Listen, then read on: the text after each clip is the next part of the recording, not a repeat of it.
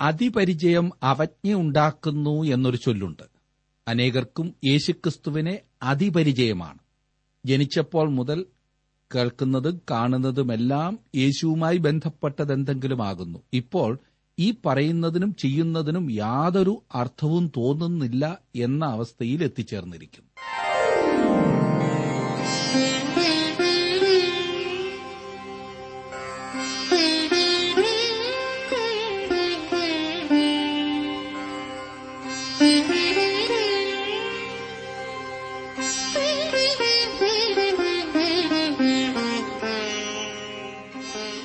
T W ആറിന്റെ വേദപഠന class ആരംഭിക്കുകയാണ്. ജീവസന്ദേശം. ഇന്നത്തെ പാഠഭാഗം മർക്കോസ് എഴുതിയ സുവിശേഷം അധ്യായം ആറ്. പ്രാർത്ഥനയോടെ നമുക്ക് ശ്രവിക്കാം. സഹോദരൻ ജോർജ് ഫിലിപ്പ് പഠനം ആരംഭിക്കുന്നു.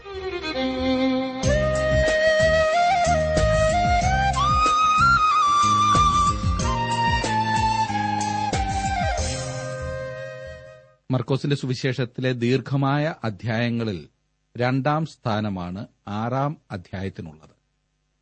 കഴിഞ്ഞ ക്ലാസ്സിൽ നാം അഞ്ചാം അധ്യായം വരെയാണല്ലോ പഠിച്ചു കഴിഞ്ഞത്. തന്റെ രീതി അനുസരിച്ച് മർക്കോസ് യേശുവിന്റെ ശുശ്രൂഷയ്ക്കിടയിലെ ദ്രുതഗതിയിലുള്ള പ്രവർത്തനം വെളിപ്പെടുത്തുന്നു. എന്നാൽ ആദ്യത്തെ ഇരുപത്തിയൊൻപത് വാക്യങ്ങളിൽ യേശുവിന്റെ പ്രവർത്തനം അധികമായി കാണുന്നില്ല. യേശു നസറത്തിലേക്ക് മടങ്ങിപ്പോകുന്നു. അവൻ പന്തിരി വരെ പ്രസംഗിപ്പാൻ അയക്കുകയും അവർ മടങ്ങി വന്ന് റിപ്പോർട്ട് കർത്താവിന് സമർപ്പിക്കുകയും ചെയ്യുന്നു. പിന്നീട് അവൻ അയ്യായിരം പേരെ പോഷിപ്പിക്കുകയും വെള്ളത്തിന്മീതെ നടക്കുകയും ഗനസരത്ത് ദേശത്ത് രോഗികളെ സൌഖ്യമാക്കുകയും ചെയ്യുന്നു. ഗലീല കടലിന്റെ പടിഞ്ഞാറെ കരയിലുള്ള യേശുവിന്റെ ശുശ്രൂഷയെക്കുറിച്ച് പ്രസ്താവിച്ചുകൊണ്ട് ഈ ആറാം അധ്യായം അവസാനിക്കുന്നതാണ്. ഈ സമയം യേശു വളരെയധികം ജനസമ്മതി നേടിക്കഴിഞ്ഞിരുന്നു. അവൻ തന്റെ ശുശ്രൂഷയുടെ അത്യുച്ചകോടിയിലായിരുന്നു. ആറാം അധ്യായത്തിൽ നിന്നും ചില വാക്യങ്ങൾ ഞാൻ വായിക്കാം. ആദ്യത്തെ മൂന്ന് വാക്യങ്ങൾ ആദ്യം വായിക്കാം. അവൻ അവിടെ നിന്ന് പുറപ്പെട്ട് തന്റെ പിതൃനഗരത്തിൽ ചെന്നു. അവന്റെ ശിഷ്യന്മാരും അനുഗമിച്ചു. ശബത്തായപ്പോൾ അവൻ പള്ളിയിൽ ഉപദേശിച്ചു തുടങ്ങി. പലരും കേട്ട് വിസ്മയിച്ചു. ഇവന് ഇവ എവിടെ നിന്ന്? ഇവന് കിട്ടിയ ഈ ജ്ഞാനവും ഇവന്റെ കൈയാൽ നടക്കുന്ന വീര്യപ്രവൃത്തികളും എന്ത്? ഇവൻ മറിയയുടെ മകനും യാക്കോബ് യോസെ യൂത ഷിമോൻ എന്നിവരുടെ സഹോദരനുമായ തച്ചനല്ലയോ? ഇവന്റെ സഹോദരികളും ഇവിടെ നമ്മോടുകൂടെ ഇല്ലയോ എന്ന് പറഞ്ഞു. അവങ്കൽ ഇടറിപ്പോയി. ഈ സംഭവം ലൂക്കോസിന്റെ സുവിശേഷം നാലാം അധ്യായവുമായി തുലനം ചെയ്യുമ്പോൾ ഇവിടെ ഒരു വൈരുദ്ധ്യം കാണുവാൻ കഴിയുന്നു എന്നാണ് വിമർശകർ പറയുന്നത്. രണ്ട് വിശദീകരണങ്ങളും പരസ്പര വിരുദ്ധമാണെന്നാണ് അവർ ചിന്തിക്കുന്നത്. യേശുക്രിസ്തു തന്റെ പിതൃനഗരമായ നസ്രയത്തിൽ രണ്ട് പ്രാവശ്യം സന്ദർശിച്ചതിന്റെ രേഖകൾ നമുക്ക് ലഭിക്കുന്നു. അതാണ് വാസ്തവമായ സംഗതി. അവൻ പിന്നെയും പല പ്രാവശ്യം നസ്രയത്തിൽ പോയിട്ടുണ്ട് എന്നാണ് ഞാൻ കരുതുന്നത്. എന്നാൽ രേഖപ്പെടുത്തിയിട്ടുള്ള സന്ദർശനങ്ങൾ ഇവ രണ്ടുമാണ്. ലൂക്കോസിന്റെ സുവിശേഷം നാലാം അധ്യായത്തിൽ കാണുന്നത് അവന്റെ ഒന്നാമത്തെ സന്ദർശനമാണ്. അപ്പോൾ അവൻ തനിയെയാണ് അവിടെ പോയത്. അവൻ അവിടെ യാതൊരു അതിശയവും പ്രവർത്തിച്ചില്ല. അവർ അവനെ കൊല്ലുവാൻ ശ്രമിച്ചതിനാൽ അവൻ പെട്ടെന്ന് അവിടം വിട്ട് പോരുകയാണ് ഉണ്ടായത്. രണ്ടാമത്തെ സന്ദർശനത്തിൽ അതായത് ഇവിടെ മർക്കോസിന്റെ സുവിശേഷം ആറാം അധ്യായത്തിൽ രേഖപ്പെടുത്തിയിരിക്കുന്ന സന്ദർശനത്തിൽ അവന്റെ ശിഷ്യന്മാരും അവനോട് കൂടെ ഉണ്ടായിരുന്നതായും അവിടെ ചില രോഗികളെ സൌഖ്യമാക്കിയതായും അവൻ അവിടെ ചുറ്റുപാടും ഉപദേശിച്ചുകൊണ്ട് സഞ്ചരിച്ചു പോന്നു എന്നും കാണാവുന്നതാണ്. മത്തായുടെ സുവിശേഷം പതിമൂന്നാം അധ്യായത്തിന്റെ അൻപത്തിമൂന്ന് മുതൽ അൻപത്തിയെട്ട് വരെയുള്ള വാക്യങ്ങളിലും മർക്കോസിന്റെ സുവിശേഷം ആറാം അധ്യായത്തിലും ഇതിനെക്കുറിച്ച് നമുക്ക് വിവരങ്ങൾ ലഭിക്കുന്നു. രണ്ട് സന്ദർഭങ്ങളിലും അവൻ പള്ളിയിൽ പോയി ഉപദേശിക്കുകയും രണ്ട് പ്രാവശ്യവും തന്റെ സ്വന്തം പട്ടണക്കാരാൽ ത്യജിക്കപ്പെടുകയും ചെയ്തു. അങ്ങനെ ഇത് പരസ്പര വിരുദ്ധമായ കാര്യമല്ല എന്നും യേശുവിന്റെ പിതൃനഗരത്തിലേക്കുള്ള രണ്ട് സന്ദർശനങ്ങളും രണ്ട് രേഖകളാണെന്നും മനസ്സിലാക്കിയിരിക്കേണ്ടതത്രേ. ഒന്നാം പ്രാവശ്യം അവൻ പുറപ്പെട്ടുപോയി കപ്രനഹവും തന്റെ ആസ്ഥാനമാക്കുകയാണ് ചെയ്തത്. എന്നാൽ തന്റെ പിതൃനഗരത്തിലുള്ള ആളുകളോട് സുവിശേഷം അറിയിക്കേണ്ടതിനാണ് അവൻ ഇപ്പോൾ അവിടേക്ക് മടങ്ങിപ്പോയത്. യേശു എവിടെയായിരുന്നാലും ശബത്ത് ദിവസം പള്ളിയിൽ പോകുന്നത് അവന്റെ സ്വഭാവമായിരുന്നു. ആ വിധത്തിൽ ദൈവത്തെ ആരാധിക്കേണ്ടത് ആവശ്യമാണെന്ന് യേശുവിന് ബോധ്യമായിരുന്നു എന്നാണ് ഞാൻ ഈ ഭാഗത്തുനിന്ന് മനസ്സിലാക്കുന്നത്. അത് മാത്രമല്ല അന്നത്തെ ജനങ്ങളെ കണ്ടുമുട്ടുവാനുള്ള സ്ഥലവും അവസരവും പള്ളിയായിരുന്നു യഹൂദന്മാരുടെ പള്ളി. അവനെ അറിഞ്ഞിരുന്നവരെ അവന്റെ ഉപദേശം അതിശയപരതന്ത്രരാക്കി തീർത്തു അവന്റെ വാക്കുകളും പ്രവർത്തനങ്ങളും അതിശയങ്ങളുമെല്ലാം അവന്റെ സ്വന്തം നഗരക്കാരെ വീർപ്പുമുട്ടിക്കുവാൻ അവസരമുളവാക്കി. അവർ ചോദ്യങ്ങൾ ഉന്നയിക്കുവാൻ തുടങ്ങി. യേശുവിനെ പോലെയുള്ള ഒരു വ്യക്തിക്ക് ജന്മം കൊടുക്കുവാൻ നസ്രയത്തിന് കഴിഞ്ഞു എന്ന് അവർക്ക് വിശ്വസിക്കുവാൻ സാധിച്ചില്ല. അവർ തങ്ങളിലേക്ക് തന്നെ നോക്കിക്കൊണ്ടാണ് നസ്രയത്തിനെക്കുറിച്ച് വിധി കൽപ്പിച്ചത്. അവരെ സംബന്ധിച്ചിടത്തോളം നസ്രയത്ത് അധികം നല്ലതായി തോന്നിയില്ല. അതിനാൽ യേശുക്രിസ്തുവിനെ പോലെ ഒരുവൻ നസ്രയത്തിൽ ഉണ്ടാകുവാൻ സാധ്യമല്ല എന്ന് അവർ തീരുമാനിക്കുകയാണ് ചെയ്തത്. ഒരു മുൻവിധി. അവർക്ക് തങ്ങളിൽ തന്നെ വിശ്വാസമില്ലായിരുന്നു. അവർ തങ്ങളുടെ കൂട്ടത്തിൽപ്പെട്ട ഒരാളെ വിശ്വസിച്ചിരുന്നുമില്ല.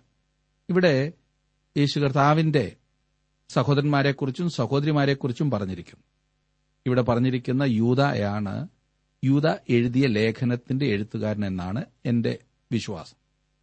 അവർക്കവനെ അറിയാമെന്നായിരുന്നു ആ നാട്ടിലെ ജനങ്ങളുടെ വിചാരം. ഈ സഹോദരന്മാരും അങ്ങനെ തന്നെ ചിന്തിച്ചു. അതുതന്നെയായിരുന്നു അവർക്കുണ്ടായിരുന്ന തണങ്കൽ പാറ യേശുവിനെ അധികമായി പരിചയപ്പെടുന്നതിൽ അപകടമുണ്ടെന്നാണ് എന്റെ വിചാരം. നമുക്ക് അധികം അടുത്തറിയുവാൻ കഴിയാത്തവനാണ് യേശുക്രിസ്തു. അവർക്കുണ്ടായിരുന്ന പ്രശ്നം അതായിരുന്നു. അവർ അറിയുന്നു എന്നാണ് അവർ ചിന്തിച്ചത്. എന്നാൽ വാസ്തവത്തിൽ അവർ അവനെ അറിഞ്ഞിരുന്നില്ല. നസ്രത്തിൽ വളർന്നു വന്ന ഒരു ബാലനായി അവർ അവനെ കണ്ടിരുന്നു എന്നത് ശരിയാണ്. ഈ പറയുന്ന പലരുടെയും കൂടെ ജോലിക്ക് പോവുകയും പലരുടെയും കൂടെ കർത്താവ് സ്കൂളിൽ പോവുകയോ പഠിക്കുവാൻ പോവുകയോ പല കാര്യങ്ങളും ചെയ്തിരിക്കാം. അതുകൊണ്ട് അവർക്കെല്ലാം അവനെ അറിയാമെന്ന് അവർ തെറ്റിദ്ധരിച്ചു. നാലാം വാക്യത്തിൽ നാം കാണുന്നത് യേശു അവരോട് ഒരു പ്രവാചകൻ തന്റെ പിതൃനഗരത്തിലും ചാർച്ചക്കാരുടെ ഇടയിലും സ്വന്തം ഭവനത്തിലുമല്ലാതെ ബഹുമാനമില്ലാത്തവൻ അല്ല എന്ന് പറഞ്ഞു. വെളിയിൽ നിന്ന് വരുന്ന സാധാരണക്കാരൻ നിപുണനാണെന്നൊരു ചിന്താഗതിയുണ്ട്. അതുകൊണ്ടായിരിക്കാം സായിപ്പുമാർ വന്ന് പ്രസംഗിച്ചെങ്കിലേ യോഗങ്ങൾ വിജയകരമാകൂ എന്ന് ചിന്തിക്കുന്ന ഒരു കാലമുണ്ടായിരുന്നു. ഇന്നും ചിലർ അങ്ങനെ ചിന്തിക്കാറുണ്ട് കേട്ടോ. ചിലപ്പോൾ നമ്മിൽ പലരും സ്വന്തം ദേശത്ത് ഫലപ്രദമാകുന്നതിനേക്കാൾ അധികം മറ്റ് സ്ഥലങ്ങളിൽ ഉപയോഗപ്പെടാറുള്ളത് അതായിരിക്കണം. എന്നാൽ ദൈവവചനം പറയുന്നത് ആദ്യം യെരുസലേമിൽ സാക്ഷ്യം ആരംഭിക്കണമെന്നാണല്ലോ. അഞ്ചും ആറും വാക്യങ്ങളിൽ ഏതാനും ചില രോഗികളുടെ മേൽ കൈവച്ച് സൗഖ്യം വരുത്തിയതല്ലാതെ വീര്യപ്രവൃത്തി ഒന്നും ചെയ്യുവാൻ കഴിഞ്ഞില്ല. അവരുടെ അവിശ്വാസം ഹേതുവായി അവൻ ആശ്ചര്യപ്പെട്ടു. അവൻ ചുറ്റുമുള്ള ഊരുകളിൽ ഉപദേശിച്ചുകൊണ്ട് സഞ്ചരിച്ചു പോന്നു. അപ്പോൾ അവൻ ഈ പ്രദേശം വിട്ടുപോയില്ല എന്നും ചുറ്റുമുള്ള പട്ടണങ്ങളിൽ പാർത്തു എന്നും കാണുന്നു. എന്നാൽ തന്റെ ഒന്നാമത്തെ സന്ദർശന സമയം അവൻ പട്ടണത്തിൽ നിന്ന് ഓടിപ്പോവുകയും അവൻ കഭർണഗോമിൽ പോയി അവിടെ തന്റെ ആസ്ഥാനം സ്ഥാപിക്കുകയുമാണ് ചെയ്തത്. അവരുടെ അവിശ്വാസം ഹേതുവായി അവിടെ അവന് വീര്യപ്രവൃത്തി ഒന്നും ചെയ്യുവാൻ കഴിഞ്ഞില്ല എന്ന് പറഞ്ഞിരിക്കുന്നത് ശ്രദ്ധേയമായ കാര്യമാണ്. ദൈവത്തിന്റെ സർവശക്തിക്കുള്ള ഒരേ ഒരു പരിമിതി അവിശ്വാസമാണ്. രക്ഷയ്ക്കായി ദൈവശക്തി പ്രവഹിപ്പിക്കുവാൻ ആവശ്യമായിരിക്കുന്ന ഒരേ ഒരു കാര്യം വിശ്വാസമാണ്. യശയ പ്രവചനം അൻപത്തിമൂന്നാം അധ്യായം ദൈവത്തിന്റെ വലിയ രക്ഷയെ വെളിപ്പെടുത്തുന്ന അധ്യായമാണ്. ആ അധ്യായം തുടങ്ങുന്നത് ഇപ്രകാരമാണ്. ഞങ്ങൾ കേൾപ്പിച്ചത് ആർ വിശ്വസിച്ചിരിക്കുന്നു? യഹോവയുടെ ഭുജം ആർക്ക് വെളിപ്പെട്ടിരിക്കുന്നു? ഇത് ആർ വിശ്വസിക്കും? പ്രിയ സുഹൃത്തെ അവിശ്വാസം ദൈവത്തിന്റെ സർവശക്തിയെ തുടച്ചു കളയുന്നതാണ് ഇല്ലാതാക്കുന്നതാണ്. ദൈവശക്തിയെ ഒറ്റപ്പെടുത്തുകയും അകറ്റുകയും ചെയ്യുന്നതാണ് അവിശ്വാസം. ഇന്നും അത് അപ്രകാരം തന്നെ ചെയ്തുകൊണ്ടാണ് ഇരിക്കുന്നത് അവരുടെ അവിശ്വാസം ഹേതുവായി അവൻ ആശ്ചര്യപ്പെട്ടു എന്ന് ആറാം വാക്യത്തിൽ നാം വായിച്ചു. യേശു ആശ്ചര്യപ്പെട്ടതായി വേറെയും ഭാഗത്ത് കാണുന്നുണ്ട്. മത്താരുടെ സുശേഷം എട്ടാം അധ്യായത്തിന്റെ പത്താം വാക്യത്തിൽ നാം വായിക്കുന്നുണ്ട്. അത് കേട്ടിട്ട് യേശു അതിശയിച്ചു. പിൻചെല്ലുന്നവരോട് പറഞ്ഞത് ഇസ്രായേലിൽ കൂടെ ഇത്ര വലിയ വിശ്വാസം കണ്ടിട്ടില്ല എന്ന് ഞാൻ സത്യമായിട്ട് നിങ്ങളോട് പറയും. ശതാധിപന്റെ വിശ്വാസത്തെക്കുറിച്ചാണ് യേശു ഇവിടെ പറയുന്നത്. ദൈവത്തെ അവിശ്വസിക്കുന്നതാണ് മനുഷ്യന്റെ ഏറ്റവും വലിയ പ്രശ്നം. ദൈവത്തെ നാം എത്രമാത്രം പരിമിതിപ്പെടുത്തുന്നവരാണ്? നാം ഒരിക്കൽ പോലും ചിന്തിച്ചിട്ടില്ലാത്തതുപോലെ അനുഗ്രഹങ്ങൾ നൽകുവാൻ മതിയായവനാണ് ദൈവം. പക്ഷേ നാം അവനിൽ ആശ്രയം വെക്കേണ്ടതിന് പകരം അവനെ പരിമിതിപ്പെടുത്തുകയല്ലേ? ദൈവത്തോട് അധികം അടുത്തിരിക്കുന്നു എന്ന് ഭാവിക്കുന്നവരാണ് ഈ തെറ്റിൽ അധികം വീഴുന്നത്. കർത്താവെ അങ്ങേ പൂർണമായി വിശ്വസിക്കുവാൻ എന്നെ സഹായിക്കണമേ എന്ന് താങ്കൾ പ്രാർത്ഥിക്കുമോ? അവിടുന്ന് അത്ഭുതം പ്രവർത്തിക്കുവാൻ കഴിവുള്ളവനാണെന്ന് താങ്കൾ ആത്മാർത്ഥമായി വിശ്വസിക്കുമോ? ദൈവം അങ്ങനെ വരുമ്പോൾ നിങ്ങളെ അനുഗ്രഹിക്കും. ഏഴാം വാക്യത്തിൽ നാം വായിക്കുന്നത് അനന്തരം അവൻ പന്തിരുവരെ അടുക്ക വിളിച്ചു. അവരെ ഈരണ്ടായി അയച്ചു തുടങ്ങി. അവർക്ക് അശുദ്ധാത്മാക്കളുടെ മേൽ അധികാരം കൊടുത്തു. ഇവിടെ അവൻ തന്റെ അപ്പസ്തോലന്മാരെ പറഞ്ഞയക്കുകയാണ് ചെയ്യുന്നത്. താൻ തന്നെ പ്രസംഗിച്ചുകൊണ്ടിരുന്നതായ മാനസാന്തരത്തിന്റെ ദൂതുമായിട്ടാണ് അവൻ അവരെ അയക്കുന്നത്. അവൻ അവരെ ഈ രണ്ടായിട്ടാണ് അയച്ചത്. വിശുദ്ധ മത്തായിയോ വിശുദ്ധ ലൂക്കോസോ ഈ സംഭവം വിവരിക്കുമ്പോൾ അത് പറഞ്ഞിട്ടില്ല. അശുദ്ധാത്മാക്കളുടെ മേൽ അവൻ അവർക്ക് അധികാരം കൊടുത്തു. അവർക്ക് ഉപയോഗിക്കാവുന്നതിലേക്കും ഏറ്റവും വലിയ ശക്തി അതായിരുന്നു. എട്ടും ഒൻപതും വാക്യങ്ങളിൽ അവർ വഴിക്ക് വടിയല്ലാതെ ഒന്നും എടുക്കരുത് അപ്പവും പൊക്കണവും മടിശീലയിൽ കാശുമരുത് ചെരുപ്പും ഇട്ടുകൊള്ളാം രണ്ട് വസ്ത്രം ധരിക്കരുത് എന്നിങ്ങനെ അവരോട് കൽപ്പിച്ചു. എന്തുകൊണ്ടാണ് ഇപ്രകാരം ഒരു കൽപ്പന നൽകിയത്? അവർ അധിക ഭാരം കൂടാതെ സഞ്ചരിക്കണമായിരുന്നു. കാലം വൈകിയിരിക്കുന്നു എന്നും തിടുക്കത്തിലുള്ള പ്രവർത്തനത്തിന്റെ ആവശ്യവും അവരുടെ ദൌത്യത്തിന്റെ പ്രാധാന്യം ദൈവത്തിലുള്ള അവരുടെ പൂർണമായ ആശ്രയം ഇതൊക്കെ ചൂണ്ടിക്കാണിക്കുന്നതാണ് ഈ നിർദ്ദേശം. പിന്നീട് ഒരിക്കൽ അവർ ദൂരയാത്ര ചെയ്യുമ്പോൾ ഇവയൊക്കെയും അവർ എടുക്കണമെന്ന് പറഞ്ഞിരിക്കുന്നതായി നമുക്ക് കാണാൻ കഴിയും. ഇപ്പോൾ അവർ ഇസ്രായേൽ ഗ്രഹത്തിലെ കാണാതെ പോയ ആടുകളുടെ അടുക്കലേക്ക് മാത്രമാണ് പോകേണ്ടതെന്നും അവർക്ക് അവർ ചെല്ലുന്ന സ്ഥലത്ത് ലഭിക്കുന്ന ഔദാര്യം സ്വീകരിച്ച് ജീവിക്കാം എന്നും മത്തായുടെ സുവിശേഷത്തിൽ വ്യക്തമാക്കിയിട്ടുണ്ട്. ഇനിയും ആറാം അധ്യായത്തിന്റെ പത്തും പതിനൊന്നും വാക്യങ്ങൾ നിങ്ങൾ എവിടെയെങ്കിലും ഒരു വീട്ടിൽ ചെന്നാൽ അവിടം വിട്ടു പുറപ്പെടുവോളം അതിൽ തന്നെ പാർപ്പീൻ. ആരെങ്കിലും നിങ്ങളെ കൈക്കൊള്ളാതെയും നിങ്ങളുടെ വാക്ക് കേൾക്കാതെയും ഇരുന്നാൽ അവിടം വിട്ടുപോകുമ്പോൾ നിങ്ങളുടെ കാലിലെ പൊടി അവർക്ക് സാക്ഷ്യത്തിനായി കുടഞ്ഞു കളവീൻ എന്നും അവരോട് പറഞ്ഞു. അവരുടേത് വിശുദ്ധവും ഗൗരവവുമായ ഒരു യാത്രയാണ്. വെളിച്ചം ഉത്തരവാദിത്വത്തെ ഉളവാക്കും. ദൈവകൃപയെ ത്യജിക്കുന്നതിന്റെ ഫലം അവന്റെ ന്യായവിധിയെ വിളിച്ചു വരുത്തുകയാണ് ഇന്നും അത് സത്യമായിരിക്കും. പന്ത്രണ്ടും പതിമൂന്നും വാക്യങ്ങളിൽ നാം വായിക്കുന്നത് അങ്ങനെ അവർ പുറപ്പെട്ട് മാനസാന്തരപ്പെടണം എന്ന് പ്രസംഗിച്ചു. വളരെ ഭൂതങ്ങളെ പുറത്താക്കുകയും അനേകം രോഗികൾക്ക് എണ്ണ തേച്ച് സൗഖ്യം വരുത്തുകയും ചെയ്തു. അവർ മാനസാന്തരത്തിന്റെ ദൂത് പ്രസംഗിക്കുകയും അവരുടെ അത്ഭുതങ്ങൾ ദൂതിന്റെ അധികാരത്തെ തെളിയിക്കുകയും ചെയ്തു. അവരുടെ നിയോഗം ഇസ്രായേൽ ഗ്രഹത്തിലെ കാണാതെ പോയ ആടുകളുടെ അടുത്തേക്ക് മാത്രം പരിമിതിപ്പെടുത്തിയിരുന്നു. ഇത് ഇന്നത്തേക്കുള്ള മാതൃകയല്ല. മാനസാന്തരപ്പെടുക എന്നത് സുവിശേഷത്തിന്റെ ദൂതാണ്. വിശ്വസിക്കുക എന്ന കൽപ്പനയിൽ മാനസാന്തരവും ഉൾപ്പെട്ടിരിക്കുന്നു. ഈ സംഭവത്തെക്കുറിച്ച് മത്തായുടെ സുവിശേഷത്തിലെ വിവരണം ദീർഘമാണ്. യേശുവിന്റെ പ്രസിദ്ധി ആ പ്രദേശമൊക്കെ പരന്നിരുന്നു. സാധാരണക്കാരായ ആളുകൾ മാത്രമല്ല ഹേരോദ രാജാവ് പോലും യേശുവിനെക്കുറിച്ച് കേട്ടിരുന്നു.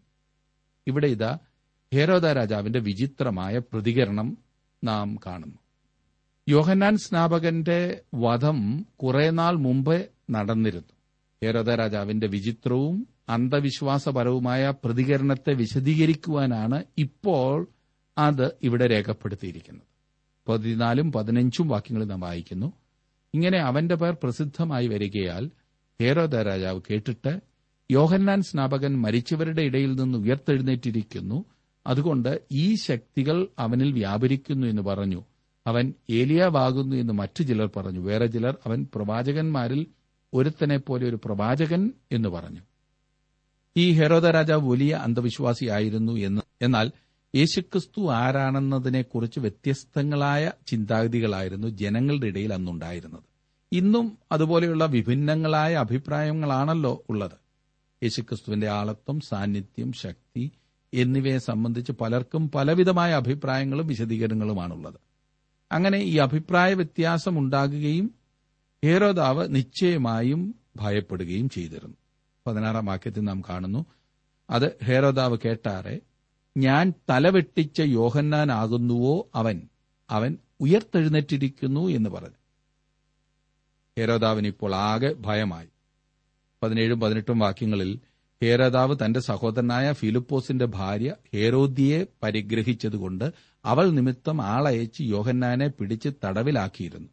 സഹോദരന്റെ ഭാര്യയെ പരിഗ്രഹിക്കുന്നത് നിനക്ക് വിഹിതമല്ല എന്ന് യോഹന്നാൻ ഹേരോദാവോട് പറഞ്ഞിരുന്നു. യേശുവിന്റെ ശുശ്രൂഷയുടെ ഈ ഘട്ടത്തിനു മുമ്പ് യോഹന്നാനെ കൊന്നുകളഞ്ഞിരുന്നു. ഉന്നത സ്ഥാനങ്ങളിലെ പാപത്തിനെതിരെ ശക്തമായ ഭാഷയിൽ യോഹന്നാൻ സ്നാപകൻ താക്കീത് നൽകിയിരുന്നത് ശ്രദ്ധിക്കുക. ഹേരോദാവ് തന്റെ സഹോദരന്റെ ഭാര്യയായ ഹേരോദ്യെ തനിക്ക് ഭാര്യയായി എടുത്തതിനാണ് യോഹന്നാൻ ഹേരോദാവിനെ കുറ്റപ്പെടുത്തിയത്. ഇത് ഹേരോദ്യയെ കോപാകുലയാക്കുകയും യോഹന്നാൻ സ്നാപകനെ കൊല്ലുന്നതിനുള്ള ഗൂഢാലോചന നടത്തുകയും ചെയ്തു. പത്തൊൻപതും ഇരുപതും വാക്യങ്ങളിൽ ഹേരോദ്യയോ അവന്റെ നേരെ പകവെച്ച് അവനെ കൊല്ലുവാനും ഇച്ഛിച്ചു. സാധിച്ചില്ലതാനും. യോഹന്നാൻ നീതിയും വിശുദ്ധിയുമുള്ള പുരുഷൻ എന്ന് ഹേരോദാവ് അറിഞ്ഞു. അവനെ ഭയപ്പെടുകയും അവനെ കാത്തുകൊള്ളുകയും ചെയ്തു. അവന്റെ വചനം കേട്ടിട്ട് വളരെ കലങ്ങിയെങ്കിലും സന്തോഷത്തോടെ കേട്ടുപോയി. ഹേരോദ്യയാണോ ഹേരോദാവിനെ ദൈവത്തെങ്കിലേക്ക് തിരിയുന്നതിൽ നിന്ന് തടസ്സപ്പെടുത്തിയിരുന്നത്? ഈ ഭാഗം വായിക്കുമ്പോൾ അങ്ങനെ തോന്നുമല്ലേ? ഇരുപത്തൊന്നും ഇരുപത്തിരണ്ടും വാക്യങ്ങളിൽ എന്നാൽ ഹേരോദാവ് തന്റെ ജനനോത്സവത്തിൽ തന്റെ മഹത്തുക്കൾക്ക് സഹസ്രാധിപന്മാർക്കും ഗലീലയിലെ പ്രമാണികൾക്കും വിരുന്നു കഴിച്ചപ്പോൾ ഒരു തരം വന്നു.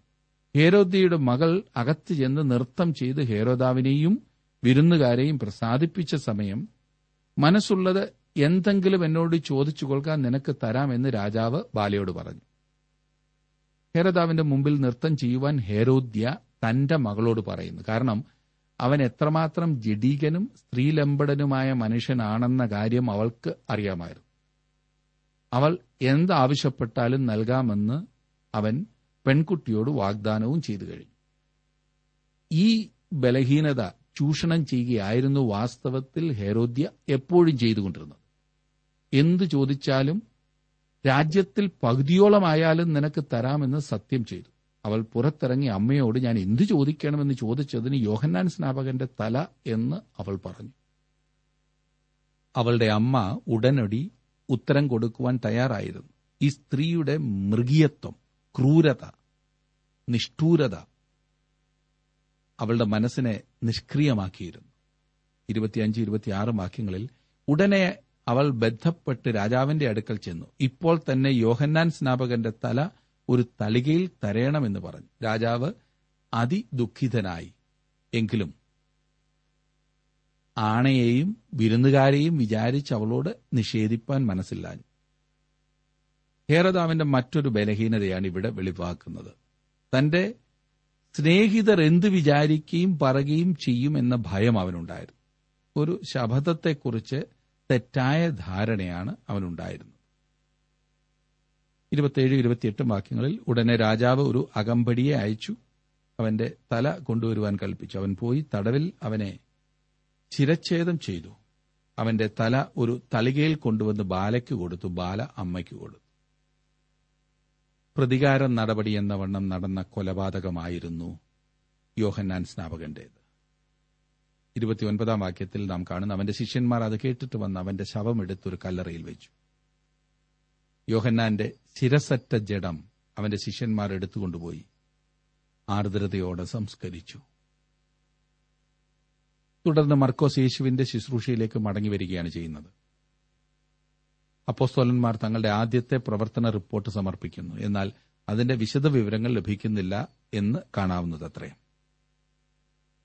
മുപ്പതും മുപ്പത്തൊന്നും വാക്യങ്ങളിൽ നാം വായിക്കുന്നത് പിന്നെ അപ്പസ്തോലന്മാർ യേശുവിന്റെ അടുക്കൽ വന്നുകൂടി തങ്ങൾ ചെയ്തതും ഉപദേശിച്ചതും എല്ലാം അറിയിച്ചു. വരുന്നവരും പോകുന്നവരും വളരെ ആയിരുന്നതിനാൽ അവർക്ക് ഭക്ഷിപ്പാൻ പോലും സമയമില്ലായകൊണ്ട് അവൻ അവരോട് നിങ്ങൾ ഒരു ഏകാന്ത സ്ഥലത്ത് വേറിട്ടുവെന്ന് അല്പം ആശ്വസിച്ചു കൊള്ളുവീൻ എന്ന് പറഞ്ഞു. യേശുക്രിസ്തു വാസ്തവത്തിൽ എത്രമാത്രം പ്രവർത്തന നിരതനായിരുന്നു എന്ന് നമുക്ക് മനസ്സിലാക്കുക പ്രയാസമുള്ള കാര്യമാണ്. ജനങ്ങൾ പല ആവശ്യവുമായി അവന്റെ അടുക്കൽ വന്നിരുന്നു. തനിക്കും തന്റെ അപ്പസ്തോലന്മാർക്കും വിശ്രമിപ്പാനായി ഏകാന്തമായ സ്ഥലത്തേക്ക് പോകേണ്ടതായി വന്നു എന്ന് ഇവിടെ കാണുന്നു. മുപ്പത്തിരണ്ടും മുപ്പത്തിമൂന്നും മുപ്പത്തിനാലും വാക്യങ്ങളിൽ നാം വായിക്കുന്നത് അങ്ങനെ അവർ പടകിൽ കയറി ഒരു ഏകാന്ത സ്ഥലത്ത് വേറിട്ടുപോയി അവർ പോകുന്നത് പലരും കണ്ട് അറിഞ്ഞ് എല്ലാ പട്ടണങ്ങളിൽ നിന്നും കാൽനടയായി അവിടേക്ക് ഓടി. അവർക്ക് മുമ്പേ എത്തി.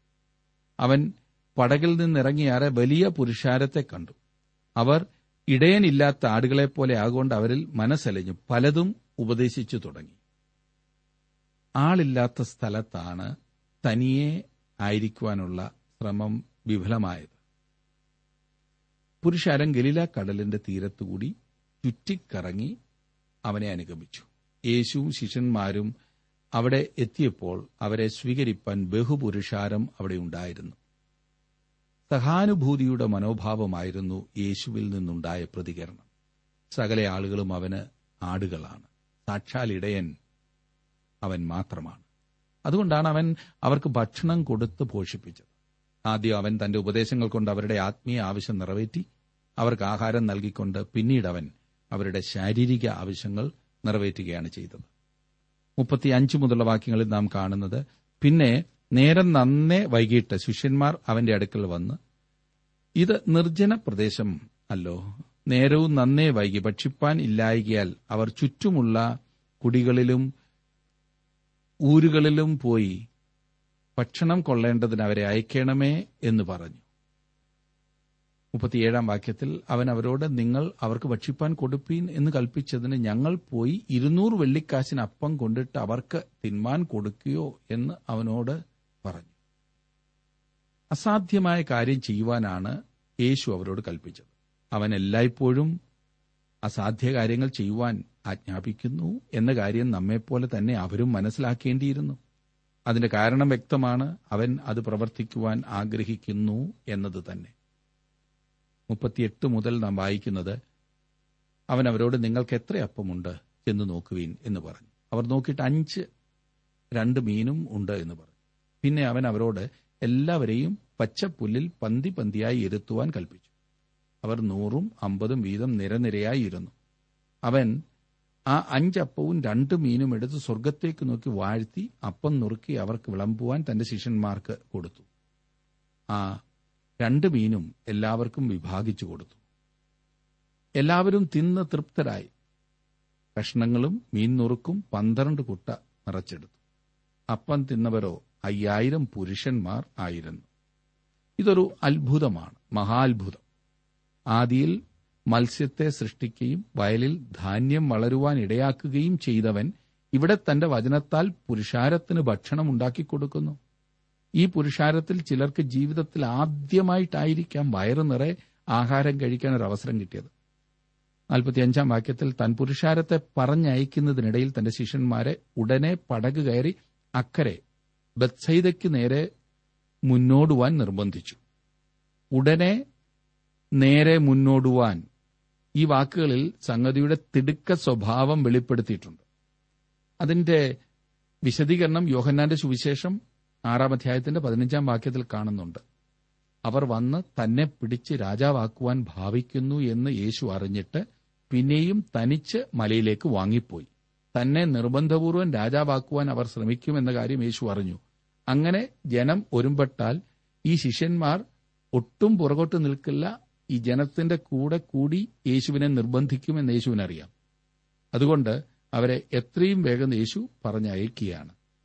നാൽപ്പത്തിയാറ് മുതലുള്ള വാക്യങ്ങളിൽ നാം കാണുന്നത് അവരെ പറഞ്ഞയച്ചു വിട്ട ശേഷം താൻ പ്രാർത്ഥിപ്പാൻ മലയിൽ പോയി. വൈകുന്നേരമായപ്പോൾ പടക കടലിന്റെ നടുവിലും താൻ ഏകനായി കരയിലുമായിരുന്നു. കാറ്റ് പ്രതികൂലമാകൊണ്ട് അവർ തണ്ടുവലിച്ച് വലയുന്നത് അവൻ കണ്ടു. ഏകദേശം രാത്രി നാലാം യാമത്തിൽ കടലിന്മേൽ നടന്ന് അവരുടെ അടുക്കൽ ചെന്ന് അവരെ കടന്നുപോകുവാൻ ഭാവിച്ചു. അവൻ കടലിന്മേൽ നടക്കുന്നത് കണ്ടിട്ട് ഭൂതം എന്ന് അവർ നിരൂപിച്ചു നിലവിളിച്ചു. എല്ലാവരും അവനെ കണ്ട് ഭ്രമിച്ചിരുന്നു. ഉടനെ അവൻ അവരോട് സംസാരിച്ചു ധൈര്യപ്പെടുവിൻ. ഞാൻ തന്നെയാകുന്നു ഭയപ്പെടേണ്ട എന്ന് പറഞ്ഞു. പിന്നെ അവൻ അവരുടെ അടുക്കൽ ചെന്ന് പടകിൽ കയറി കാറ്റമർന്നു അവർ ഉള്ളിൽ അത്യന്തം ഭ്രമിച്ചാശ്ചര്യപ്പെട്ടു. അവരുടെ ഹൃദയം കടുത്തിരുന്നതുകൊണ്ട് അപ്പത്തിന്റെ സംഗതി അവർ ഗ്രഹിച്ചില്ല. വെള്ളത്തിന്മീതെ നടന്നുകൊണ്ട് ശിമോൻ പത്രോസ് യേശുവിന്റെ അടുത്ത് വരുന്നതായി ഇവിടെ യാതൊന്നും രേഖപ്പെടുത്തിയിട്ടില്ല എന്ന കാര്യം ശ്രദ്ധിക്കുക. മാനുഷികമായ രീതിയിൽ മർക്കോസിന് തന്റെ ഈ വിവരങ്ങൾ ശിമോൻ പത്രോസിൽ നിന്നാണ് ലഭിച്ചത്. പത്രോസ് തന്നെ സംബന്ധിക്കുന്ന കാര്യം സംഭവത്തിൽ നിന്ന് വിട്ടുകളയുകയാണ് ചെയ്തത് എന്ന് നമുക്ക് മനസ്സിലാക്കാം. മത്തായുടെ സുവിശേഷത്തിലാണ് ആ വിവരം നാം കാണുന്നത്. നാൽപ്പത്തിയെട്ടാം വാക്യത്തിലേക്ക് നിങ്ങളുടെ ശ്രദ്ധയെ തിരിക്കുവാൻ ഞാൻ ആഗ്രഹിക്കുന്നു. അവർ തണ്ടു വലിച്ചു വലയുന്നത് അവൻ കണ്ടു എന്നവിടെ പറഞ്ഞിരിക്കുന്നു. അവർ രാത്രിയിൽ ആ പടകിലായിരുന്നു അവരുടെ വിയർപ്പുതുള്ളികൾ തിരമാലകളിലെ ഉപ്പുവെള്ളവുമായി ചേർന്നുകൊണ്ടിരുന്നു. അത് അവരുടെ പടകിനകത്തേക്ക് തള്ളിക്കയറുകയായിരുന്നു. അവർ കിണഞ്ഞു പരിശ്രമിച്ചിട്ട് മുങ്ങുവാൻ തുടങ്ങുകയാണെന്ന് അവർ വിചാരിച്ചു. എന്നാൽ തുഴയുകയും പരിശ്രമിക്കുകയും ചെയ്യുന്നവരായി അവനവരെ കണ്ടു. സുഹൃത്തെ താങ്കൾ ഇന്ന് എവിടെയാണെന്നോ ഏത് സാഹചര്യത്തിലാണെന്നോ എനിക്കറിയില്ല. ഇപ്പോൾ പക്ഷേ താങ്കൾ ഒരു പ്രശ്നപൂർണമായ സ്ഥാനത്തായിരിക്കാം. അന്ധകാരപൂർണമായ ഒരു സ്ഥലത്ത് താങ്കൾ ഏകനായിട്ടായിരിക്കും കഴിയുന്നത്. താങ്കളുടെ പ്രശ്നം ഒന്ന് പങ്കിടുവാൻ പോലും അടുത്താരും ഉണ്ടാകില്ല. താങ്കൾക്ക് വഹിക്കുവാൻ കഴിയാത്ത വിധം വലിയ പ്രശ്നങ്ങളും പരീക്ഷകളും അഭിമുഖീകരിക്കുന്നുണ്ടായിരിക്കാം. കൊടുങ്കാറ്റുള്ള കടലിൽ ആയിരിക്കുന്നതായ അവസ്ഥ. താങ്കളുടെ പടകം മുങ്ങുവാൻ തുടങ്ങുന്നതായും തോന്നിയേക്കാം. താങ്കൾക്കൊരു സദ്വർത്തമാനമുണ്ട്. ഇന്ന് താങ്കൾ താങ്കളുടെ വഴികളെ യേശുവിന്റെ കരങ്ങളിലേക്ക് പൂർണമായി സമർപ്പിച്ചിരുന്നെങ്കിൽ എത്ര നന്നായിരുന്നു. യേശു താങ്കളെ കാണുന്നു. അവിടുന്ന് താങ്കളുടെ പ്രശ്നങ്ങൾ അറിയുന്നു. അന്ധകാര നിബിഡമായ പാതകളിലൂടെ പോകേണ്ടി വരുമ്പോൾ നമുക്ക് ചെയ്യുവാൻ കഴിയുന്ന ഫലപ്രദമായ കാര്യം അത് മാത്രമാണ്. താങ്കളുടെ വഴി യേശു കർത്താവിനെ ഭരമേൽപ്പിക്കുക. അവർ തണ്ട് വലിച്ച് വലയുന്നത് യേശു കണ്ടു. വിശുദ്ധ മർക്കോസ് മാത്രമേ ഇപ്രകാരം രേഖപ്പെടുത്തിയിട്ടുള്ളൂ. പിന്നീട് അവൻ അവരുടെ അടുത്തിയെന്ന് അവരോടൊപ്പം അവരുടെ പടകിൽ കയറിയതായി പറഞ്ഞിരിക്കുന്നു അവർ ഉള്ളിൽ അത്യന്തം ഭ്രമിച്ച് ആശ്ചര്യപ്പെട്ടു എന്ന് മർക്കോസ് പറയുന്നു. ജീവിതമാകുന്ന പടകിന്റെ തണ്ടു വലിച്ചു വലഞ്ഞിരിക്കുന്ന പ്രിയ സുഹൃത്തെ യേശുവിന്റെ കരങ്ങളിലേക്ക് താങ്കളുടെ ജീവിത തോണി ഏൽപ്പിക്കൂ. അവൻ ജീവിതത്തെ നിയന്ത്രിക്കുവാൻ അനുവദിക്കും. അനുഗ്രഹം തീർച്ചയായും നിങ്ങളുടേതായിരിക്കും. താങ്കളുടെ അവസ്ഥ യേശു കർത്താവ് അറിയുന്നു. താങ്കൾ അവനോട് അത് തുറന്നു പറയുവാൻ അവിടുന്ന് ആഗ്രഹിക്കുന്നു. ചിലപ്പോൾ അവൻ വരുന്നത് നാലാം യാമത്തിലായിരിക്കും. വളരെ താമസിച്ചുപോയി എന്ന് നാം ചിന്തിക്കുന്ന ആ സമയവും യേശുവിന് പ്രവർത്തിക്കുവാൻ യാതൊരു ബുദ്ധിമുട്ടുമില്ല എന്ന കാര്യം ഓർക്കുക. താങ്കളുടെ ജീവിതത്തെ ആ യേശുവിന്റെ കരങ്ങളിലേക്ക് സമർപ്പിക്കുമോ? അതവിടെ ഭദ്രമായിരിക്കും എന്ന കാര്യത്തിൽ രണ്ടു പക്ഷമില്ല. പ്രാർത്ഥിക്കാം. കർത്താവെ ഞങ്ങളുടെ ജീവിതത്തെ കാണേണ്ടതുപോലെ കാണുകയും അറിയേണ്ടതുപോലെ അറിയുകയും ചെയ്യുന്ന ഒരു ദൈവമുണ്ട് എന്ന് വീണ്ടും ഞങ്ങൾക്ക് ഉറപ്പ് തന്നതോർത്ത് സ്തോത്രം. നിന്റെ വചനം ഞങ്ങളെ ശക്തിപ്പെടുത്തിയതോർത്ത് ഞങ്ങൾ നിന്നെ വാഴ്ത്തുന്നു. ആ ശക്തിയിൽ ആ ധൈര്യത്തിൽ മുൻപോട്ട് പോകുവാൻ യേശുക്രിസ്തു മൂലം ഞങ്ങളെ സഹായിക്കണം. ആമേൻ.